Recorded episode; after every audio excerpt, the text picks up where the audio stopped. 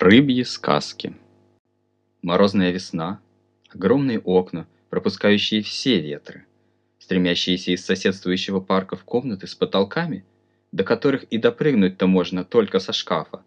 калорифер, согревающий розовое тельце, высвобожденное из одеял, а вслед за тем деревья, заборы, чужие сады, боярышник, невероятно вкусный и в изобилии присутствующий, не менее вкусная малина – босые ноги, несущие уже чуть менее розовое тельце к пруду, велосипед, классики, прятки, разбросанные тапки, ночная тропа под покосившимся забором, жестянка с монетами, суп из термоса, лыжи, бег, коньки на неровной поверхности пруда, море с шуршащим песком и огромными грибозонтами, море по щиколотку, море с ракушками, море, покрытое льдом до дна и дождь, который все это смыл. Раз и навсегда.